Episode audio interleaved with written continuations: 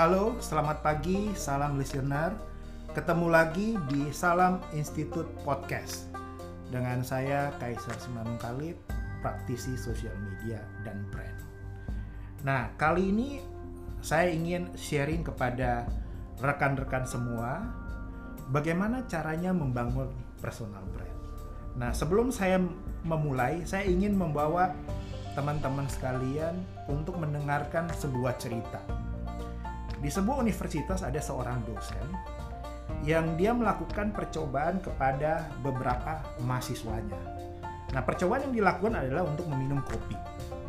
Nah, si dosen ini sudah menyiapkan beberapa cangkir kopi yang akan dicobai oleh para mahasiswanya.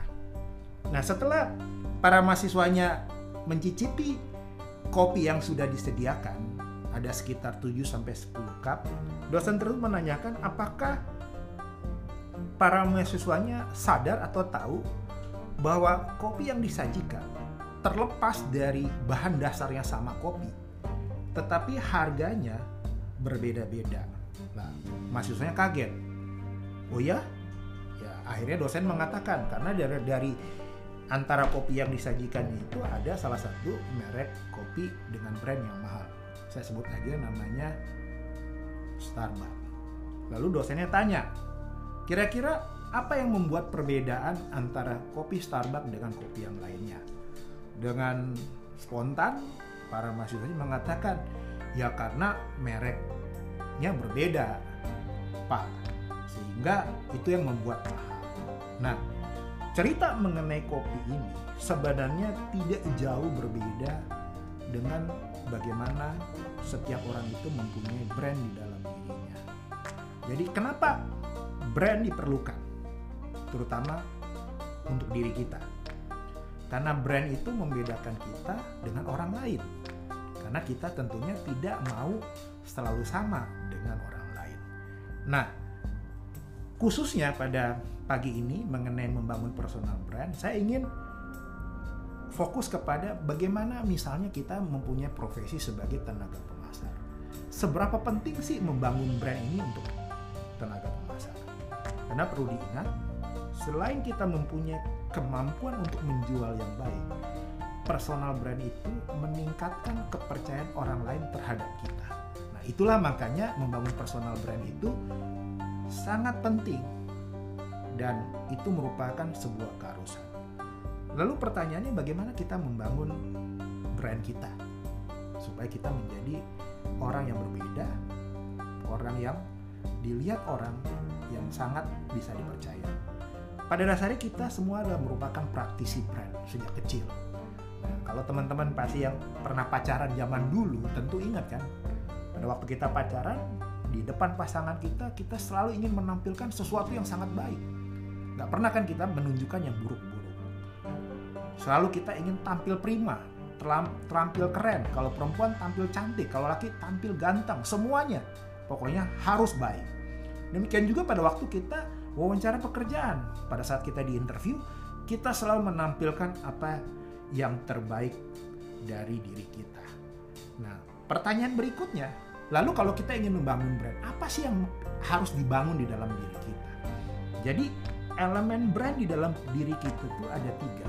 Yang pertama penampilan kita, yang kedua adalah karakter kita, dan yang ketiga adalah kepintaran kita.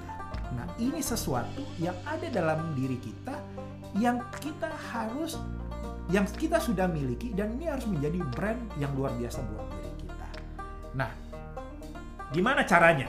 Nah, ada tiga langkah yang mudah untuk membangun brand kita. Yang pertama, kita harus tahu dulu tentukan brand apa yang kita mau tampilkan di dalam diri kita. Tadi ada tiga saya sebutin, penampilan kita, karakter atau kepintaran kita. Oh, kalau saya merasa comfortable dengan fisik saya yang ganteng, nggak apa-apa juga. Atau perempuan, oh saya cantik, saya pengen orang tahu saya cantik, nggak apa-apa juga itu bagus. Atau misalnya orang yang merasa bahwa secara penampilan tidak baik, tetapi saya orang yang yang baik loh secara karakter, saya peduli sama orang lain, nggak apa-apa juga. Itu hal yang baik juga dan positif. Atau kalau dua-dua yang tadi yang saya sampaikan tidak ada, ya mungkin kita bisa tunjukkan. Oh, saya mau dikenal sebagai orang yang pintar.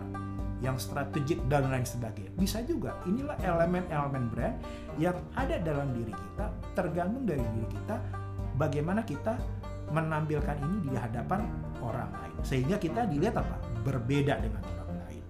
Jadi yang pertama adalah tentukan brand kita. Baru yang kedua adalah komunikasikan. Nah, sebagian besar orang lupa untuk mengkomunikasikan. Gimana cara mengkomunikasikannya? Ya, di era teknologi dan sosial media sekarang ini sudah enak sekali dibandingkan yang dahulu-dahulu. Karena kita semua satu mempunyai handphone dan kita selalu uh, sebagian besar orang sekarang main sosial media. Nah, kita gunakanlah sosial media ini untuk sesuatu hal yang positif. Apa?